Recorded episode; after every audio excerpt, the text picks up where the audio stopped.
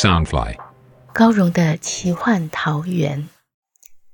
武侠小说是华人独有的乌托邦世界，满足每个人的热血侠义、冒险乐趣与远大梦想。高荣的奇幻桃源是一个以高荣武侠小说连载，加上一点点创作解说的单元。周一到周四，每天晚上十点，陪你仗剑江湖，快意恩仇。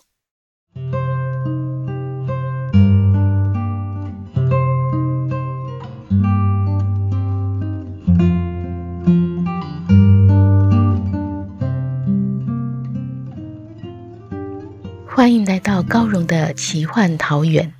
大家好，我是高荣。今天要连载的是《残天阙》第二集。当年《残天阙》出版的时候，很多人好奇，像我这样的小女子为什么会想写武侠小说？这里的“小”指的是个子小，而不是年纪小。我以前是个工程师，从来没有想过要当作家。会开始写武侠小说，是有一个有趣的小故事。我有一个朋友，很喜欢看各种武侠小说，从金庸、古龙、黄易、卧龙生等几位大师，到后来的网络连载，他都喜欢看。有一天，他在我面前感叹说：“现在武侠没落，都没有好看的武侠小说了。”于是他发下豪语，说要自己写。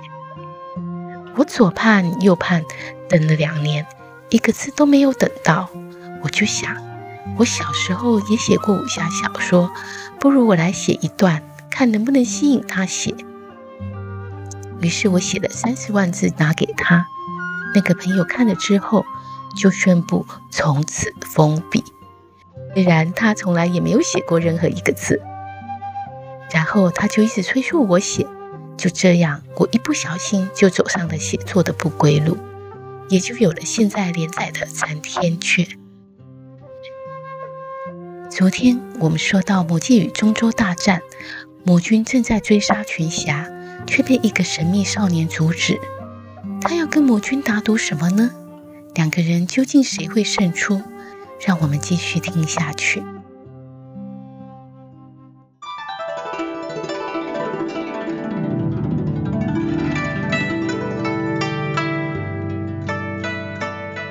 少年以沉稳坚定的语气道：“小的愿意双腿与君赌上一局。”幽奇道：“赌什么？”少年平静的道：“赌一刻之后，我双腿已经不在。”幽奇略一思索，微笑道：“你这一赌很有意思。你双腿本来还在，若是输局要献出双腿，反而就赢了。无论如何都是赢面。”只不过必要失去双腿。少年道：“小的身虚体弱，流离失所，将来说不定要横死街头。若能以下半身搏一个安稳的下半生，已经十分划算。”幽奇金光一闪，急脸缓缓道：“这一局，本君认输就是。你要什么？”少年见幽奇成认输局，才问自己要什么。倘若此刻要魔君人头，不知他给不给。但无论如何，这魔君是十分气魄。少年手臂一扬，指向千象道：“他的人头，因为魔界术师只能有一位。”千象脸色煞白，他知道主君言出必行，此刻唯有设法自救。幸而他是一介谋士，相有智计。转念间，即想出对策，微笑道：“谁说主君必然输局？尤其自然不想为一个莫名其妙的少年杀了下属。”道：“术师有高见，就直说吧。”千相恨声道：“只要立即杀了他，那么别说一刻之后，直到死，他的双腿都会连在屁股下边。”他本来甚有涵养，但被这少年咄咄逼杀，直动了肝火，言语也粗鲁起来。不，少年闻言，脸色惊变，忙伸手去撩长袍。千相暗想：小子想先毁掉双腿来保住小命，我岂容你捣鬼？双手倏然探出，一手点向少年膝眼穴，另一手使劲扯下他青袍和长裤，喝道：“鬼祟小子，想要老夫的命，你下辈子投胎吧！”他想少年能悄无声息上船，必定身怀绝技，为求生机，出手甚狠。岂料稍一碰触，少年就虚软的翻身滚倒，外衣里裤都被千象含劲的直爪扯得粉碎，露出光溜溜的下身。众军见少年出一个大糗，都哄堂大笑，可只哈哈二声，就像被硬核哽了喉，再笑不出口。全场一时静得连细针落地声也听得见。少年满脸涨得通红，双眼直瞪着被粉碎的布裤，发窘的不知如何是好。许久，才缓缓解开上衣，以双臂费力撑起身子，万分狼狈地将赤裸的下半身盖住。露在盖布外的却是两条早已截断的双腿，下边接着两根木条，接口处还溃烂渗血。少年遮丑后，才抬起头，高指天上日光，恨声道：“千相，现在是不是刚好过了一刻？”千相脸色灰败如土，颤声道：“主君，这小子使诈，他双腿早就不在。”幽奇冷声道：“他只说此刻双腿不在，却未说从前双腿是否健在。是你输了。”千相扑地跪倒，道：“主君要属下死，属下不敢苟活。但这小子只会胡言乱语，搬弄使诈，有什么本事做术师之位？主君务必三思。”幽奇也觉得少年太过青涩，不能担任术师之位，但方才承诺已出口，就吩咐一名军兵服侍少年换穿衣裤，又道。等你学够了本事再来见我。少年拱手道：“小人若没本事，千相怎不立刻破我逆水行舟术，让大军继续东行？”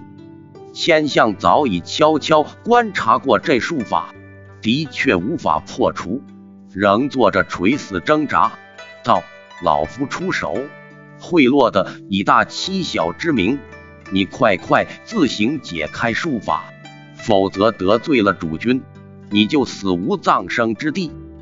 少年坚定道：“小人深信魔君目光高远，看重的是魔界千年大业，绝非贪图一时痛快，才冒死前来觐见。”幽奇点头道：“你虽然学了点奇术，也很有胆量，但毕竟年纪太轻，事件尚浅，只说对了一半。”本君看的是整个天下的千秋万世，并非只是魔界的成败。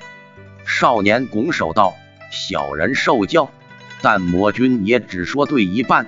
象陀七岁为圣贤之师，甘罗十二岁为大国之相，我堂堂十八有余，老大不小了，为何不能为魔君出计献策？”千相俯身在地，忽然嗅到一股异味。欣喜的全身都颤抖起来，叫道：“主君，主君！”他伸手抓了散落一地的裤管破片，将沾有少年鲜血的碎布凑近鼻尖嗅了嗅，拱手道：“主君，此子血统不正，杂有人血，不可轻信。他一定是上官老贼派来阻挠我军的奸细。”幽其金光一沉，冷声道。人魔之子最是比剑，常是风吹两面倒的墙头草。你身有杂血，我就不会收你在身边。我把他人头给你，你走吧。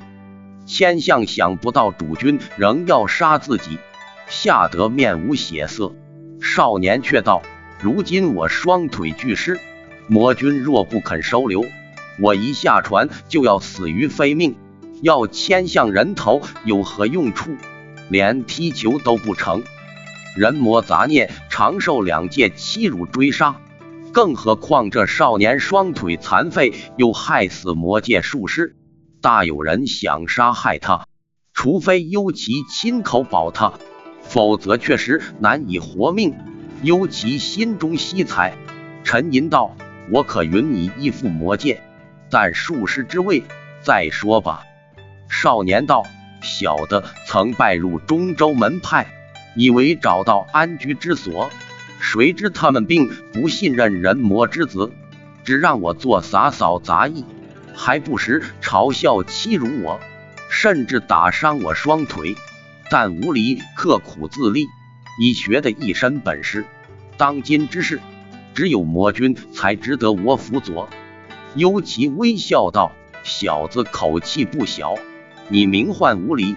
少年道：“是。”无乃一事无成的无，离是与君别离的离。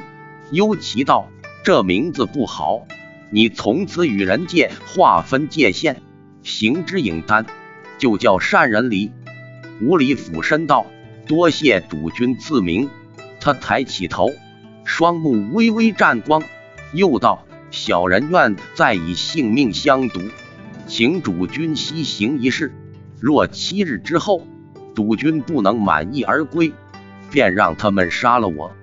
幽奇道：“传令下去，全军转向西行。”无离道：“不，小人是说主君独自西行。”幽奇微笑道：“倘若那是个陷阱，就是一命换一命，这不划算。本君性命可比你值钱多了。”无离笑答道。但主君的胆量和本事也比小人大多了。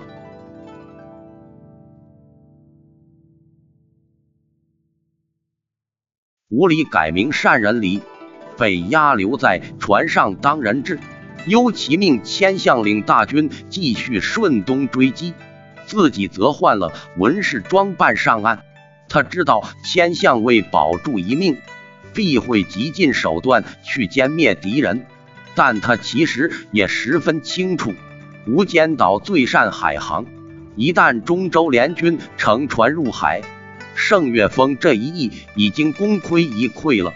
他并非轻信一个少年，只是事已至此，发怒恼恨都无用，不如另谋战略。他对善人离的卜算甚为好奇，才姑且从之。幽其策马向西。穿越重重峰峦西径，来到翠云峰，沿途尽是清风拂翠，柳色依依，并无半点人烟。他心中默算，已过了三天。倘若这两日再没有奇遇，那么加上回城的路途，就要过了七日之约。善人离将会人头落地。日暮时分，前方终于出现青葱幽谷。谷口林荫密密，山石遮蔽。听一声肃杀琴音从谷内铿然冲出，尤奇吃了一惊，那感觉就像心口被狠狠划了一刀。他很快发现这琴声并不含内力，否则自身的护体罡气反而能抵挡。那纯粹是弹琴者的高超技艺，令他有了被刺杀的错觉。他心生好奇。也不管谷内有什么埋伏危险，即迈步进入。幽谷深处伫立着一座青毛小炉，门边垂挂着一盏风灯。昏昏暗暗的微光中，一道绝美倩影端坐在炉舍前。女子乌发一地，好似云瀑流泻，身着青罗浩衫，外披翠绿金丝绣花披帛。就像一朵素净出尘的绿茎百合，悠然呻吟却冷艳清香，且散发着神秘冷傲的独特韵味。那轻灵飘渺的气质，更宛似山谷中一缕烟岚薄雾，令幽奇竟有置身迷梦的感觉。他情不自禁地走过去，想一探究竟。女子戴着大笠帽，笠缘垂下，一帘灰墨色轻纱。令人完全看不见容貌。前方摆放一具通体黑色、隐隐泛着墨绿幽光的琴筝，翠碧色的弦丝悠然横泻于筝体上，就像藤蔓纠缠着一段苍绿古木。女子弹琴的纤手套着一双长及坚壁的白丝绒，仿佛映在苍木上的一抹曦光。尤其赞赏道：“在下路经此处，听琴声磅礴，原以为操琴者是胸怀天下的英雄人物，一存结交，想不到却遇上娇滴滴的小女子。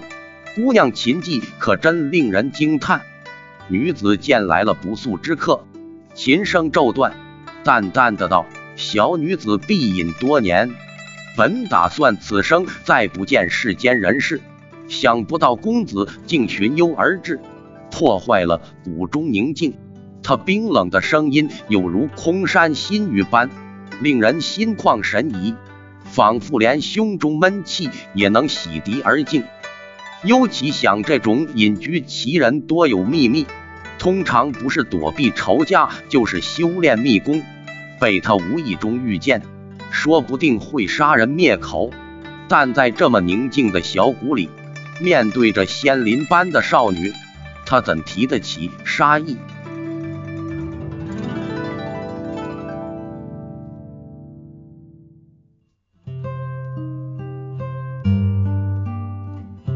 善人离牺牲一双腿，终于赢得了魔界术师的位子。他告诉魔君，如果放弃追杀中州群侠，改向西行，对魔界大业一定很有帮助。魔君因此在山谷中遇见了神秘美人。这个美人是谁？和魔君又会发生什么事呢？欲知详情，请听下回分解。